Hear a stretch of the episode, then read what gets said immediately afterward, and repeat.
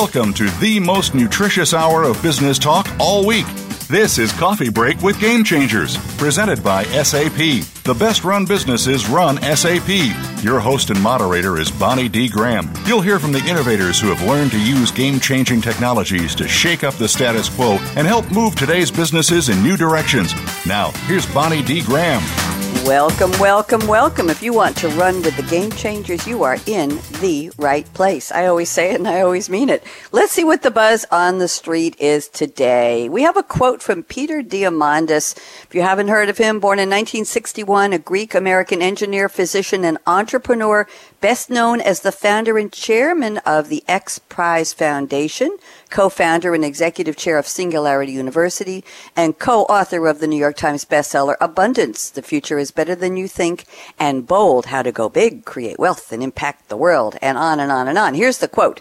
It's easy to forget that for centuries, for millennia, the workforce was all of us. Oh my. Well, that gives you an idea of what we're going to be talking about today here on Coffee Break with Game Changers. Things are changing. Let me level set for you a little bit before I introduce you to our three esteemed panelists. Businesses today are drawing on multiple talent sources. Come on, you know what I'm talking about. It's not just full-time employees anymore. You're looking at contingent workers. You're looking at SOW, statement of work-based consultants. You may have some freelancers, contractors, gig workers, seasonal workers, comes and goes. Why are you using all of these optional sources? Because you want to get work done in new ways. So we now have a new employment model reality. What's happening here? It's influenced by new technologies and changing consumer preferences. What does it mean to your business? Well, it requires you to develop strategies to shape new talent and create a culture, a new culture, a new workforce culture that reimagines, that enables and motivates not just the workers today, but the total workforce of tomorrow. Now I've given you a clue about our topic. Total workforce management. The good, the bad, there might not be any bad, and the possible. I have a panel of three experts who are going to help us figure this all out. Let me just tell you who they are, and then we'll get started. First up, in just a minute, I'll be introducing you to Nicholas Whittall. I'll spell it W-H-I-T-T-A-L-L. He is Managing Director within Accenture's Strategy talent and organization practice. Joining him on the panel, all three are newcomers to Game Changers, by the way. Dr. Autumn Krauss. She is a principal scientist in the Human Capital Management Research Team at SAP Success Factors. Happy to have her here. And rounding out the panel, Another newcomer, Jim Brozny, B-R-O-Z-N-Y, Senior Director of Customer Operations at SAP Fieldglass. So happy to have all three of you on board. Let's start with the quote Nicholas Whittall has sent us from Nelson Mandela. It's from the autobiography of Nelson Mandela titled Long Walk to Freedom. Nelson Rolihlahla Mandela 1918 to 2013 was a South African anti-apartheid revolutionary, political leader, philanthropist who served as president of South Africa from 1994 to 99. Look up the rest of his very interesting history. Here's the quote. I am fundamentally an optimist. Whether that comes from nature or nurture, I cannot say. Part of being optimistic is keeping one's head pointed toward the sun, one's feet moving forward. Beautiful quote. Nicholas Whittall, how are you today? I'm doing very well, thanks, Bonnie. Thank you for joining us. Talk to me about the quote. We're talking about total workforce management, and what does this have to do with our topic? Well, Bonnie, when you think of Nelson Mandela, uh, growing up in South Africa myself, I observed how he placed people at the center of his entire life, really. And as we look at the changes that are facing the workforce, uh, both today and future, I think one of the most important things is a, to keep an optimistic perspective on things, but B, really to place and realize that as changes continue to proliferate, whether it's automation, the rise in the freelance marketplace, that fundamentally our belief from an Accenture perspective and my belief personally is that people will stay central to this workforce concept and conversation. And in fact, as more technology proliferates, the role of people will become even more central and even more important. And so I took that quote because I think there can be a pessimistic perspective that can shape the future of work and the workforce. And I rather look at the glass half full perspective that we're moving into an era of big change, but that big change represents and presents great opportunity for people in the midst of it. And so that's why I chose that, that quote. Thank you very much, Nicholas. Very glad to have you. I, I really appreciated the quote because I think it's a a mantra for living, a mantra for life in general beyond our topic. But I do have a quick question for you. In my opening, I quoted Peter, Peter Diamandis. It's easy to forget that for centuries, for millennia, the workforce was all of us. And since our topic is total workforce, we were, we as a people, civilization, culture, whatever, how far back in history, everyone had a job to do. What do you think about that? Is that is is that a broader concept of total workforce, or tell me, what do you think? Agree? I, I, I do actually agree. I think the the perspective that we've had of the workforce up until recently has been that the workforce comprises those full-time workers that uh, clock in, clock out of our organizations. And I think this concept of total workforce uh, needs to span beyond just that narrow perspective. And I think it almost needs to become more boundaryless in how we think of our workforces. Uh, we have both full-time, part-time employees that are critical to our workforces going forward. But beyond that, we have ecosystems which are going to be as critical to our success as companies um, or our failure to really stay competitive and keep that cutting edge. And so I do think that the notion of how organizations have thought about their workforce to date needs to be expanded to include a broader uh, concept of what the workforce is going forward.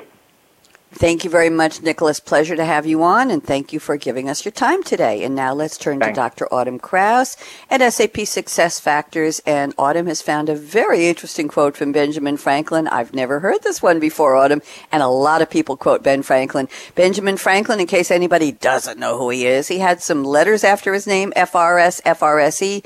He lived from 1706 to 1790, and I love the list of the way people describe people like Benjamin Franklin from the past autumn. Here, here's his job list. See if you could fit this into a resume.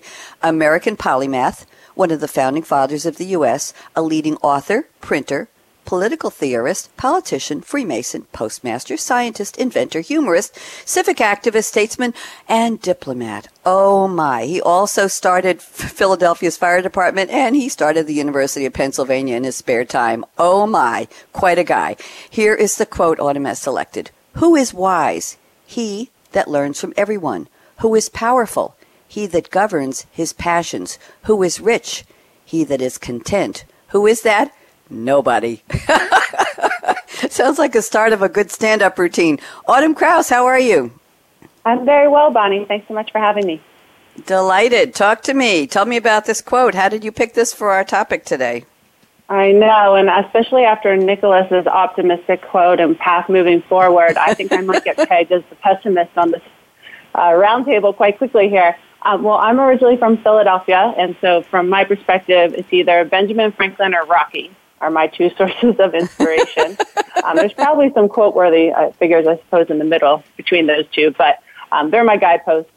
And I really think that Benjamin Franklin, and those of you I'm sure are familiar with other quotes of his, he's a straight shooter. He pretty much calls it like it is. And I think this quote really reflects a realism uh, about the humanness of being human. And, and what I really mean by that is that it acknowledges that people have these innate needs and desires, um, things like wisdom and power and riches, but perhaps the path that uh, we get to achieving those is not one that we might suspect. And I think that that does very much relate to this idea of total workforce. And um, similar to what Nicholas is saying, the all the different uh, myriad incarnations, um, different employment relationships that we're going to be talking about today, uh, none of these is going to offer a perfect pathway to everyone's needs and desires. Um, but at the same time, if we think of what Franklin's saying here, what he's really talking about is that being wise and powerful and rich is more about learning and doing what you're passionate about and being content in your circumstances. And so um, in that respect, I think that maybe some of these new working arrangements that we're, that we're going to really dive into and dissect a little bit could get people closer to fulfillment. Um, and so at the end, of course, he laments, you know, nobody's there, but maybe after this conversation today, we might think that um, some people might get there. Thank you very much, Autumn. Very interesting. Do you agree also? I'll take you back to my opening quote from, from Peter Diamandis and Nicholas commented on that. Do you agree that everybody's part of the workforce? At least that's the way it used to be. What do you think? Absolutely. And I think that you could definitely make an argument that today still everyone's in part of the workforce in different capacities. It's just that over the course of time, we've maybe made more narrow definitions of what constitutes a quote unquote worker or not. And um, as Nicholas said, that boundary is becoming more permeable and we might feel a more collective view that everyone's in it together in, in their various ways.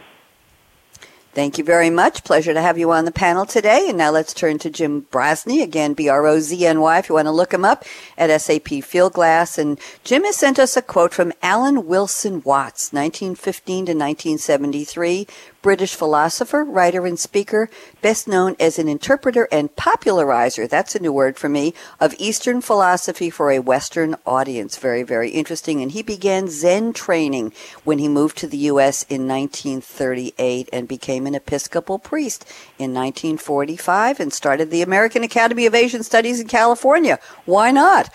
Another one of those Renaissance people. Here's the quote. Listen up. This is another beautiful one. The meaning of life is just to be alive. It is so plain and so obvious and so simple. And yet everybody rushes around in a great panic as if it were necessary to achieve something beyond themselves. Jim Brozny, I'm almost in tears. This is beautiful. How are you? I'm very good, Bonnie. Thanks for having me today. Delighted. Talk to me about this quote. This is another wow quote. The three of you really outdid yourselves. So, how does this apply to total workforce? Are, are we working to create something that's beyond ourselves, or are, are people demanding that we create something beyond ourselves? And who's panicking? I think it's a. I think it's kind of all of the above, and so this quote kind of rings true for me. And I suppose that everybody has their their own idea of what their purpose is, what it means to be successful. And you know, I've had my moments where I've asked, "Is all of this work, all of this hard work, is it really worth it? What's it for? Um, why?" And I think this quote kind of helps me sift through all of that stuff to get to really the heart of what's truly important. And I think that how it relates to our topic today is that perhaps we're moving into a time and an age where it's easier than ever to have the flexibility to create a life and to create and manage a career that allows us to have adventure in our life and to create a level of meaning and to be successful all at the same time without uh, necessarily having that soul quenching um, sacrifice that, that we might have experienced before.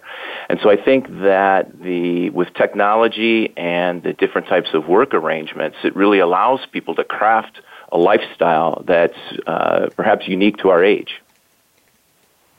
Very interesting. Now, talk to me. I have to ask you the same question I posed to Nicholas and Dr. Autumn Krauss. Peter Diamandis' statement. It's easy to forget that for centuries, for millennia, yes, there was a word millennia before there were millennials. The workforce was all of us. Are we still part of that? Is it, has it really changed? No, I think we're all still part of the workforce. I think what's changing, though, as both Autumn and Nicholas uh, have already suggested, is that the way in which we engage with work the way in which companies are hiring individuals is changing and it's shifting, and that opens up uh, a tremendous amount of flexibility both for the individuals as well as the corporations that are hiring them. Thank you very much, Jim. Pleasure to have you on. And now we're going to get a little up close and personal with all three panelists because that's what we do here on Coffee Break with Game Changers. We are real people having a real conversation. So, Nicholas Whittall, love to know where you are today, where in the world, and perhaps where you hail from. Sorry to end a sentence with a preposition, but I just did. And we'd love to know what is your favorite drink in the whole wide world that powers you, and what do you do at Accenture? Go ahead, Nicholas. Great. Well, I am speaking to you from uh, northwest Arkansas right now. Um, I come from South Africa, born and raised, and moved to the um, States in 2005. Uh, what's in my cup today is um, so, although I grew up in South Africa, I live in Minneapolis. And little known fact about Minneapolis is we have a winter misery index which this year uh, happened to fall about in the mid range of uh, miserable winters. Um, and so for the last six months, I've been looking out the window, looking forward to spring and summer. And so one of my favorite drinks is a spring and summer inspired drink. It is three parts your favorite lager. Mine happens to be um, Tusker, which is an East African beer, which is named after the, the massive elephants that roam the Serengeti and Masai Mara. Um, so three parts lager, one part Sprite. Now, I know some mm. people may be thinking, why would you ruin a good lager with a bit of Sprite? But at the risk of wasting a beer um, over your summer, I, I, encourage you to give it a try, um, especially as the sun's setting on a nice warm summer evening. Nothing better. And Very, as far as what, what, I do at Accenture, yep. um, mm-hmm. go ahead.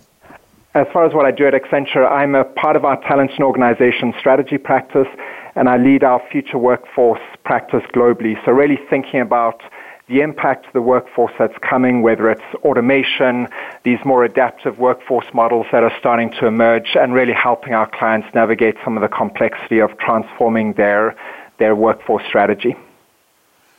Very interesting. Tell me something. What's the name of the drink you were mentioning, Nicholas? Because I think I have something close to it. It is called a shandy. I got it. I got it. Shandy, yeah. I'm on Wikipedia with a shandy. Yes. We had a panelist last week mention, yeah, shandy is beer mixed with a soft drink, such as carbonated lemonade, um, yep. such as Sprite or 7-Up. It's used in the EU and UK, Australia, and NZ. Ginger beer, ginger ale, apple juice, or or orange juice. The proportions of the two ingredients are adjusted to taste, usually half and half. Non-alcoholic shandies are known as, do you know what they're called, Nicholas? Non-alcoholic shandies? I, uh, you've caught me now. I do. When rock, you tell me, I'll. They're called rock, R O C K, rock, rock shandies. Shandy. That's it. Very interesting. And in some jurisdictions, the low alcohol content of shandies makes them exempt from laws governing the sale of alcoholic beverages. Wow. Very, so very interesting. Around. Thank you very much. I think I warned you. I'm pretty quick on the look up here, as long as the uh, my are. connection is obeying. Oh, thank you. Two shandies in one month. This is fascinating. I think I have to try one.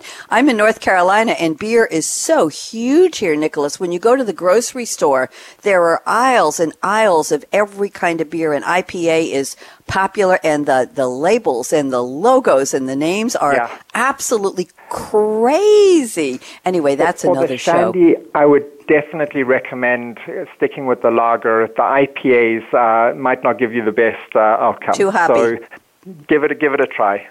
Too happy. I will. Thank you very much. I think Friday night I'm going to try a shandy. Thank you. And Dr. Autumn Krauss. Dr. Autumn, where are you from or where are you calling from today? I think you mentioned Philadelphia.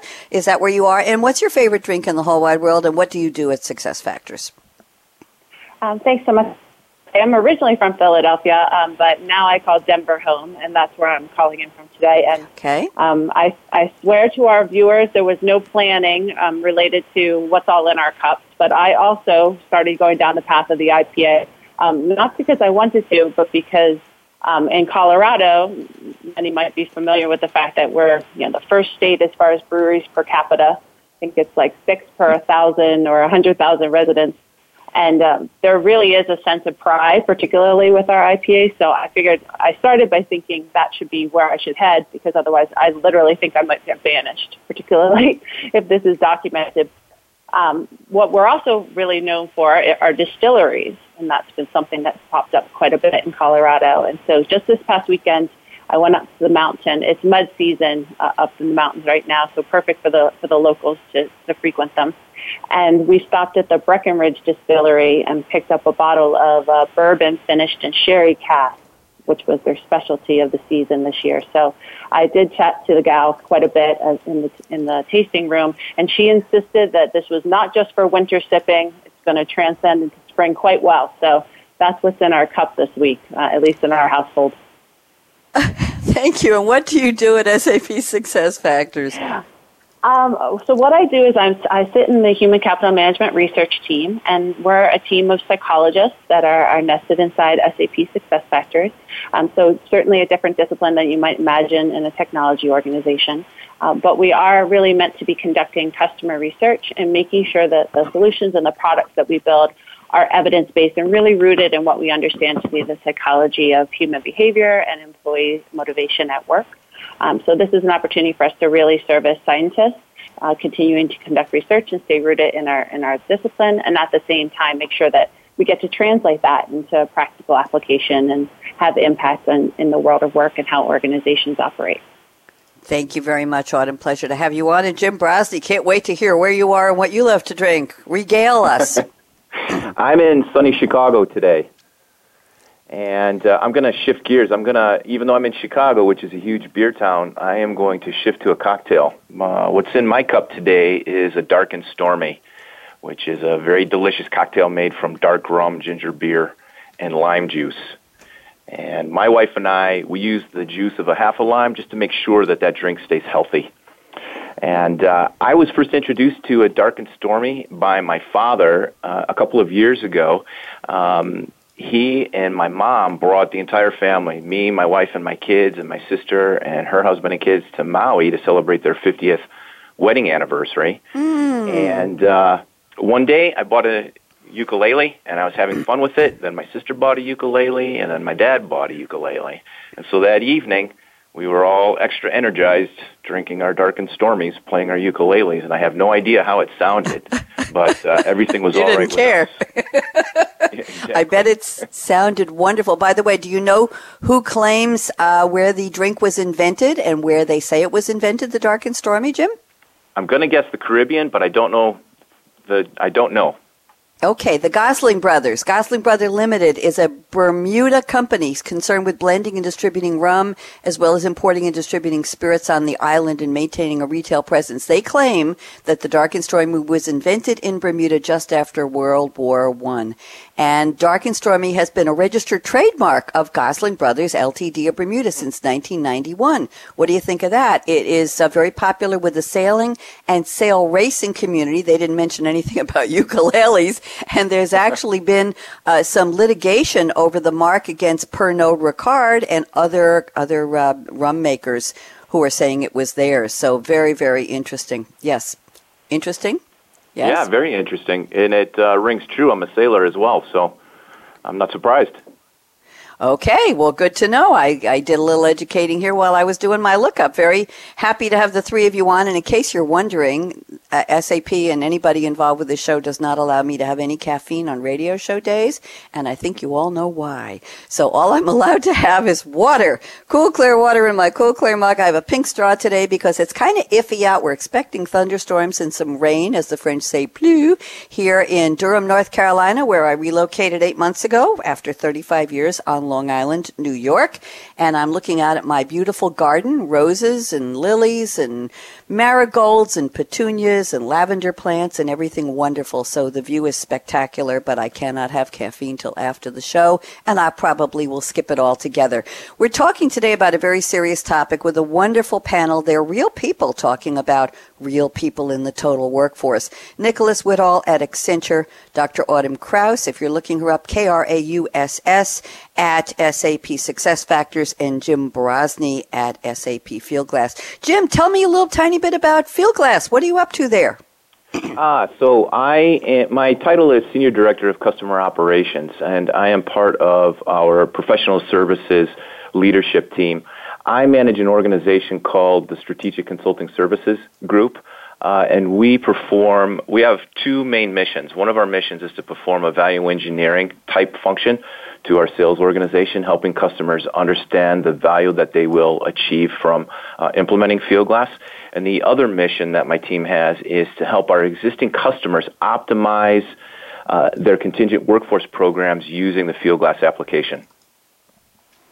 Thank you very much. Glad to have you on board. And now it's time for us to take a break. We're going to take a quick 90 second break. You can count those 90 seconds along with us. We won't be gone long and we're going to be talking off air about where we're going to start the roundtable for real. My special guests are Nicholas Whittall, Dr. Autumn Krauss, and Jim Brozny. I'm Bonnie D. Graham. And a shout out to Courtney Hasselback at SAP for putting together this wonderful panel. Courtney, you've outdone yourself already. So don't even think of touching that mouse, that app, that dial. I promise we'll be back. Aaron out.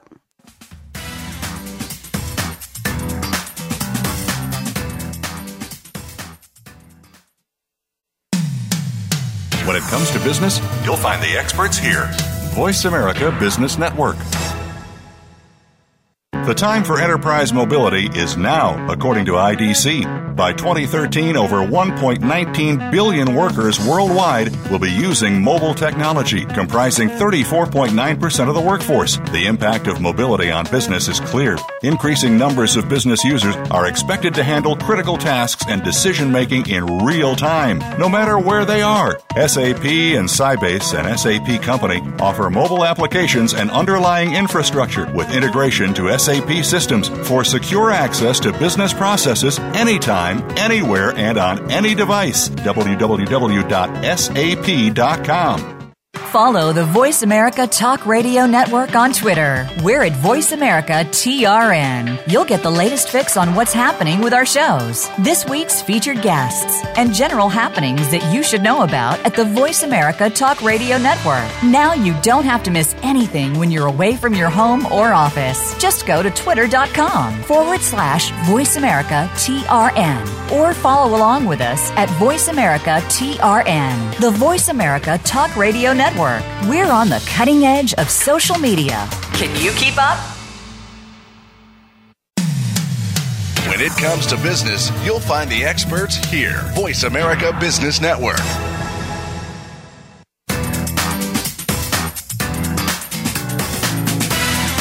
You're enjoying Coffee Break with Game Changers, presented by SAP. You can send an email to bonnie.d.graham at sap.com. And you're invited to tweet your questions and comments during and after the show at Twitter, hashtag SAPRADIO. Now let's get back to Coffee Break with Game Changers. Here we are. We're back talking about total workforce management the good, the bad, and the possible. And we're speaking today with Nicholas Whittall at Accenture, Dr. Autumn Krauss at SAP SuccessFactors, and Jim Brozny at SAP Fieldglass. We're going to kick off the roundtable in earnest, as my late wonderful mother used to say. I took I had a, a blind date with a gentleman named Ernest, and when I came back, I told her about it, and she asked me, "But was he sincere?"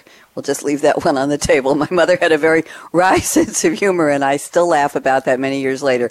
Nicholas Whittall is going to start us off, and here's something he told me before the show. Nicholas says, We are facing a talent shortage in the U.S. with an unemployment rate at 3.9% and one in six college graduates wanting to work for a large organization. The traditional approaches to sourcing and securing the best talent are changing. Nicholas, please tell us more. Well, Bonnie, if you if you take those two macro data points and add to it the fact that 43% of the U.S. workforce is expected to be freelance by 2020, and that's likely to expand even further if the current pace and rate at which uh, employees are entering the freelance marketplace, if it continues at the current trajectory, that will be at around 51% in the next 10 years. So I think what's, what we're observing and, and seeing here is that the traditional approaches to sourcing and securing the best talent are changing. And if I think of organizations 10, 20 years ago starting to show up on university college campuses, maybe 20, 30 years ago, showing up on college campuses to really try to compete for that top talent, I think what we're going to start seeing as we go forward is organizations starting to create a presence for themselves in some of these digital platforms where new sources and pools of talent are starting to congregate. And so from an organization's perspective, I think we have to look beyond this freelance marketplace that is growing, expanding as more than just a cost play. It's far more than that. And I think what we're seeing organizations starting to explore and even double down on is how do they tap into this freelance marketplace as a strategic and competitive advantage. And so beyond it just being a cost play, how do organizations leverage some really top talent that is congregating in these uh, platforms to really ensure that they're staying ahead of their competition in building their next product or uh, creating their next service and beating their competition to market. So from that perspective, I think the old ways of thinking about the workforce thinking about the contingent workforce as a procurement uh, managed part of the, the organization has to change. And as we spoke about a little earlier, this more macro perspective on what the, the workforce is and how to manage that workforce in a more comprehensive and cohesive way is going to become really critical for organizations that want to stay ahead of the game. Thank you, Nicholas. Great introduction to this part of the show. Dr. Autumn Krauss, love to get your thoughts. Agree or disagree with Nicholas Whittall? Oh, I certainly agree with the statistics and with the fact that this segment of the workforce is increasing exponentially and that organizations certainly need to have a strategic approach to sourcing and managing that segment of the workforce that they need to moving forward. Um, so, from an organizational perspective, I, I, absolutely agree that that is a priority. I think um, what I would acknowledge is that the level of maturity that organizations currently have in their approach to managing uh, the contingent or the external workforce is quite low in many circumstances. Uh, mm-hmm. And in my research and in working with companies, have clearly seen that um, they're still grappling with a basic knowledge of who in their organization is a is a contractor or an external worker, and to whom do they report. Um, so we we have a long way to go um, with respect to organizations developing really strategic uh, roadmaps for how they're going to source and manage this part of the workforce. Um, and the other key point I would would really make here is more from the employee perspective or the worker perspective. So I think Nicholas cites some really good studies or and research that's shown that that segment is absolutely going to grow. Um, so for sure, we're going to have more contractors. Um, at the same time, we can't work under the assumption that all those people who are going to be contractors actually want to be. Um, so we really need to recognize that as much as some people might be making that conscious decision to enter the labor market as a contractor, jobs are also heading that way. Um, so people need to follow those, even if they don't want to. And so part of the strategy, I think that Nicholas is starting to describe that organizations need to really develop and capitalize on tech talent is to recognize that some of this workforce, uh, really, it's more job led that these jobs have become contractor based and employees need to um, come along with that. And so organizations then need to figure out how to engage and retain um, that nuanced contractor workforce. Thank you very much. Very interesting. Um, Jim Brozny, love to get your thoughts. Agree or disagree with either Nicholas and or Autumn? Go ahead.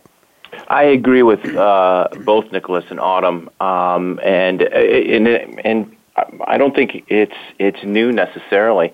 Uh, Oxford Economics just recently came out with uh, some new research that has some very very interesting findings in there. Um, it was an extensive study of over more than 800 executives from uh, very large organizations uh, in excess of 5 billion in revenue. And 4 mm-hmm. main themes came out of that uh, study. The study was really to identify what are the forces that are transforming how work gets done.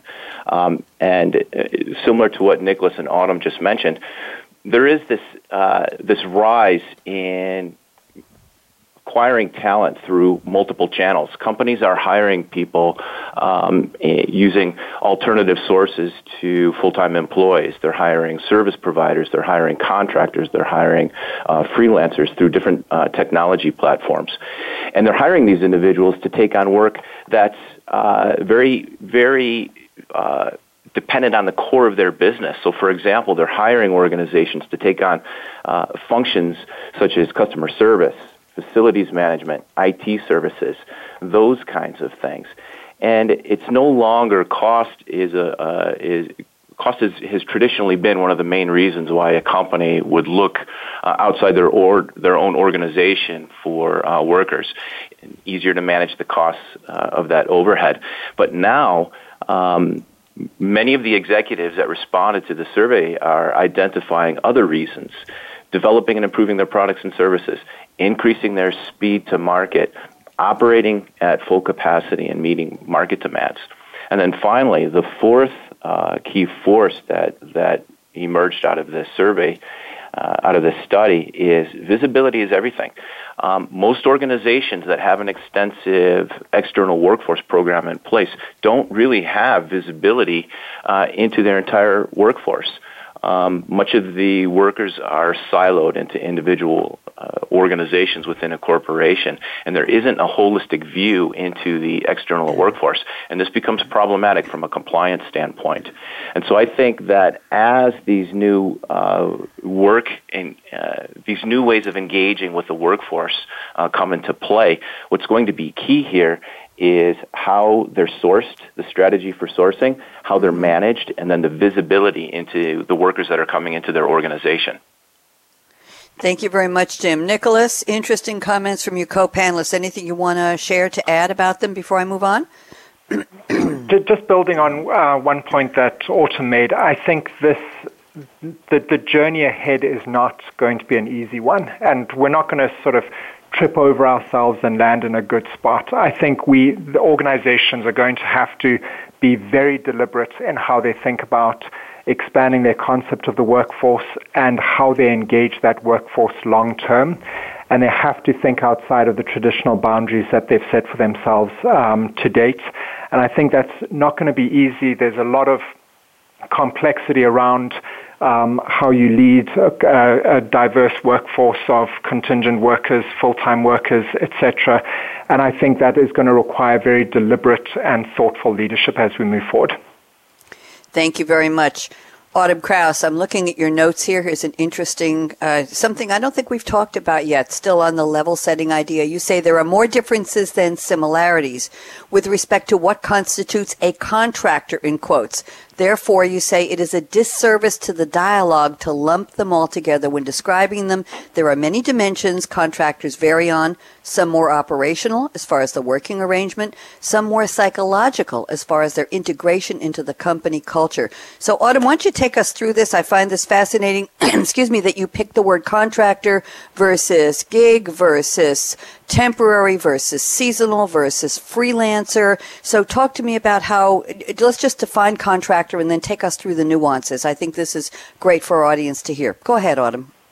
Yeah, absolutely. Thank you. And I did, um, I did use the word contractor, but I think that um, even in the development of this conversation today and starting to um, review what we might all discuss, we are all using so many different words. That's why we've kind mm-hmm. of landed on this idea of quote unquote total workforce, um, because right. there are so many definitions that are being used or labels that are being used for this part of the workforce. So I picked one. Um, but really, my point is that there are so many different arrangements that are occurring and being uh, combined together under this banner of the total workforce, the external workforce, whatever you might choose to call it at this stage. I don't think the industry and the dialogue have really landed on the right label. And, and with that in mind, uh, we sent, we're very much dichotomizing permanent workforce and and everyone else, the other bucket. Um, and when we're having a conversation about how we best manage them or engage with them or the level of investment that we make in them. And so um, a research program that our team has really undertaken now is to start to define uh, the different continua dimensions that this part of the workforce really varies on. Um, so you started to get into that a bit just now with the operational piece, so the nature of the role. Mm-hmm. I mean, we really need to think tactically about this. So is it um, a long-term contract, a short-term contract? Is it a permanent role in a company where different contractors are cycling through um, versus a temporary role that's just been created to fulfill this one need? Um, things like do they work on site or uh, virtually? Are they managed by their own uh, supervision or managed by the company management team? So these, these operational or role-based types of characteristics are really going to impact um, some of the psychological characteristics. So the extent to which a worker really identifies with the company. Um, and by that I mean they are aware and embrace a company's values.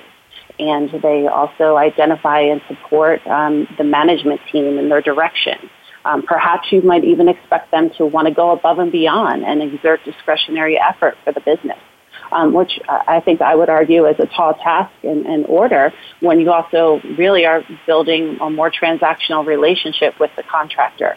So to the previous discussion, we uh, started to talk about the value of not just cost reduction, but also getting um, more performance or value adds um, from engaging in this type of workforce.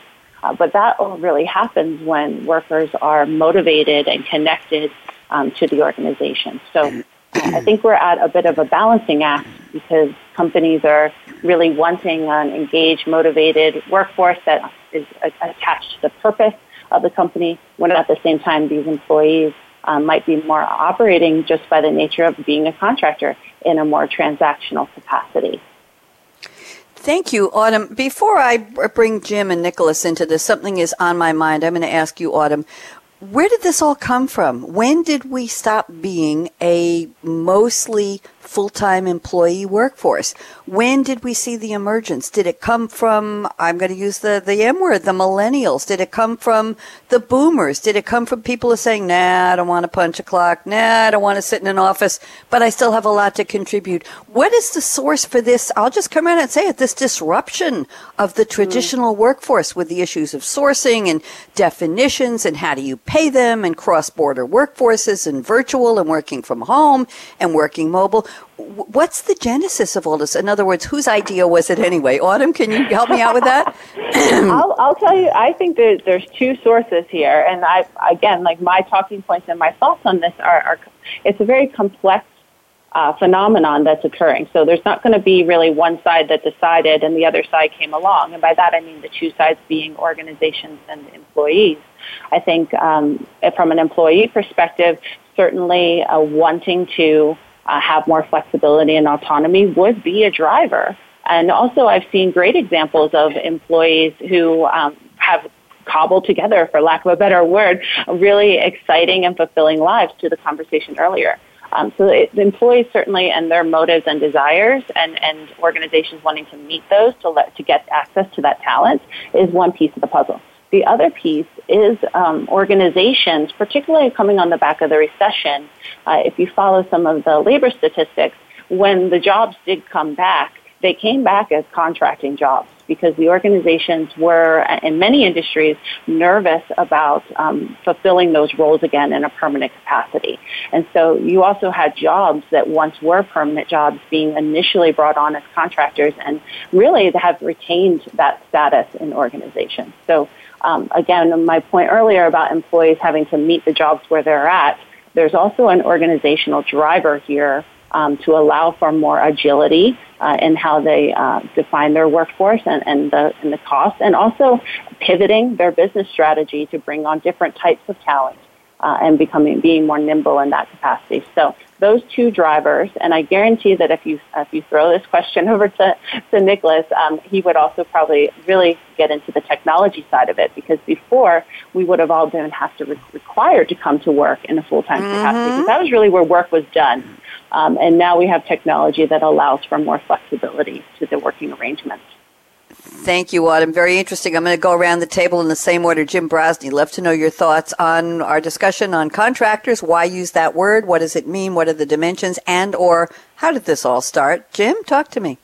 yeah, I think I agree with uh, what Autumn said uh, in regards to how it started. I think that there's been a long tradition of uh, of companies using temporary staff to fulfill uh, transactional uh, positions uh, here and there. And then uh, at the tail end of the uh, of the recession, when the economy started to climb back, or even in the midst of it, I, I suppose work still needed to get done in spite of the fact that uh, the the workforce, the full time workforce, needed to be cut, and so uh, work needed to be completed. and And one way to do that is to bring those individuals back into the organization mm-hmm. through a uh, through a limited contract, perhaps so I agree with that wholeheartedly, and uh, and SAP Fieldglass actually benefited from from that uh, from that dynamic that was occurring, and so um, so very interesting.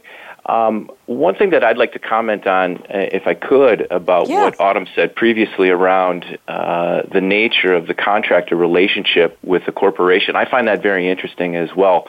Um, the study that I mentioned earlier from Oxford Economics, one of the points that kind of floated out of that is that uh, a lot of a lot of the respondents are finding that as they bring contractors and external talent into their workforce, that they're actually actually finding that um, it's serving as motivation to their full-time employees. That it's kind of upping the ante or raising the bar, uh, where their full-time employees are are uh, uh, it's having somebody from outside is actually encouraging them to perform at their best. And so um, I wanted to just bring that out as, as it was as uh, Adam Autumn's uh, conversation kind of reminded me of that that point. Thank you very much, Jim. Very thoughtful remarks. Let's go around the table to Nicholas. You have been summoned by me as well as by Autumn. What's your thought on all of this, Nicholas Whittall? Well, Autumn must have been reading my mind because I do think the emergence of technology platforms that has allowed for easier connection points to be made between enterprises and this growing freelance marketplace has led to the increasing uh, leverage of that talent pool for organizations. So if I think of some of the platforms that have emerged of late, you know, they, they started as platforms that connected Nicholas, who needed to write a best man speech for his best friend's wedding, and I didn't have the ability to write it myself, so I outsourced that to someone to help me. These platforms have really expanded aggressively into the enterprise domain of providing easy access to testers, coders, scrum masters. And so I think it's easier today than it's ever been to have visibility into this freelance marketplace and to requisition work to that freelance marketplace. But I think what we're seeing as well is not just the leverage of an external workforce to the organization to increase agility and more um, of an adaptive model. What we're seeing is some of this thought process entering the four walls of an organization and looking at how does an organization start to leverage their full-time employee base in a more agile and adaptive way. And so one of the things that I think we're going to continue to see is this sort of breakdown of a traditional role and job into composite tasks that leads to more of a focus on work planning going forward as opposed to what's traditionally been the place of traditional strategic workforce planning. And I think it's going to be an interesting journey for organizations to travel down as they as they strike the balance between really looking at the work and then looking at the workforce that's best suited to complete the work and how that is going to change all types of operating model considerations, leadership considerations. And so again, I think the change ahead is fairly significant and um, but I think we're seeing that the marketplace and where the talent is congregating really helping to drive some of that change within organizations. Thank you, Nicholas. Autumn, in the interest of time, because we're almost at our crystal ball predictions round, I want to skip asking you to wrap this one up. I think we had a really good discussion on this point. I want to pull up a couple of notes here from Jim and have Jim explain them. Jim, number one, you say, yes, many people, including millennials and retirees, are participating in the workforce under a different set of terms. Technology allows them to be untethered. Viable talent can be anywhere around the globe. Good point. Now, Here's what I'd like you to quickly give us an overview. And by the way, I am going to invite the three of you back for a part two on this show later in the summer if you'd like to come back because we have so much more to talk about. Great topic. Jim says there are four key forces transforming how work gets done. Number one, the multi-channel workforce. We've talked about that. It's about the core, core operations. Number three, cost is not the whole story. And number four, visibility is everything. So Jim, can we focus on the visibility? You say the external workforce is critically undermanaged at most companies, inadequate attention from the C-suite hinders effectiveness, workers, ex- uh, executives are not well informed about the who, what, where, why, and when of their external workforce. Can you focus on that for about two minutes, please, Jim? Sure, sure, I can. Um, you know, in spite of the uh, the expanded use of an external workforce, companies really don't know who's working for them. There's not a holistic visibility into that external workforce. They don't know who they are. They don't know where they're located. Uh, they don't necessarily know which systems they have access to, and they don't always mm-hmm. understand mm-hmm. Uh, or know how much they're paying them. And all of this should throw up red flags from both an, an internal compliance perspective as well as to a regulatory compliance perspective, fiscal responsibility, uh, etc. So and what I mean, you know, what I'm referring to here is, for an example, might be um, hospitals. They hire contract nurses. Uh, are there are those nurses certifications up to date? Factories mm-hmm. are going to hire contractors to work on the line. Is their safety training up to date? where's the visibility? How does an organization get visibility into this? And actually, from our our perspective, from a, an SAP Fieldglass perspective, I was recently talking to one of our uh, pharma customers, and they hired Fieldglass to help give them visibility into their external workforce, and they were sure that they had 7,000 workers uh, that were hmm. part of their uh, that were off their payroll but conducting work on behalf of the company. Once we implemented the solution, what we discovered was that there was actually 16,000 external workers. So it was quite oh. eye opening. And it's, an, it's alarming because those workers, many of them had access to data, access to their systems, email addresses, uh, confidential information. So that's very alarming. And uh, with the systems in place, now that risk is, is being managed. And so I think the, to, to kind of highlight that point here, Nicholas was just talking about uh, the different platforms that make uh, talent available to an organization. It's not just about acquiring that talent, it's actually about managing and gaining visibility into those individuals that are coming to do work and conduct business on your behalf. Thank you very much, Jim. Great overview. Excuse me for clearing my throat on air. no choice here. I don't have a mute button. Okay, let's circle around to Nicholas Whittall at Accenture. Nicholas, vite vite, as they say in French. I can give you 60 seconds. That's all for your predictions. Let's look ahead to, oh, I don't know, uh, the day after today or anything up to 2025. What will change about the concept of total workforce management predictions? Mr. Nicholas Whittall, go. So I think the presumptive judgments around freelancers and full-time um, employment will flip completely. I think we're going to see um, an increase in the leverage of the freelance marketplace. I think organizations will find themselves with a smaller core and focusing more on a very powerful ecosystem that they tap into. I think added to this conversation, which we haven't touched on yet today, is going to be this concept of automation and artificial intelligence and the role mm-hmm. that that starts to play in the organization as well and how that augments the human experience within an organization. And so I think coupled with all of this, there is going to be an increased focus on reskilling the workforce, whether they are full-time employees or the contingent labor force, to really deliver the type of results that an organization needs to do and really be relevant for the future of work that an organization is headed into. But I think we're seeing big change coming. I think the freelance marketplace is a big component of that. I think the role of automation and AI within an organization is a second component, and reskilling the workforce to be relevant and uh, have the skill sets they need to, to compete and succeed is going to be the third leg of the stool that is going to be absolutely critical. And you just gave us the focus for part two. Thank you very much, Dr. Autumn Krauss. Nicholas went a little bit long. I've got 60 seconds for you. Keep it tight. Go ahead. I will indeed. And um, I'm thinking about really where things will be in about five years' time. And a mm-hmm. whole other topic that we need to add to the agenda for next time as well, Bonnie, is the legal background on this and, and how there have been quite a few cases. And part of my prediction is that there will continue to be legal cases and associated regulations because um, at the end of the day, we see we see contractors as a strategic asset, and we want to want them to be fulfilled. But there will need to be a backstop as well, because companies will exploit the contractor status, and these high-profile cases they will provide minimum requirements to how we need to employ contractors. Um, but on the uh, totally other end of the spectrum, I think that we're going to see total workforce management as a key differentiator in employment brands. Um, on Glassdoor, you can already tag whether you're a contractor when you give reviews definitely take a gander and look at that. You'll see the variability in how contractors are treated inside organizations.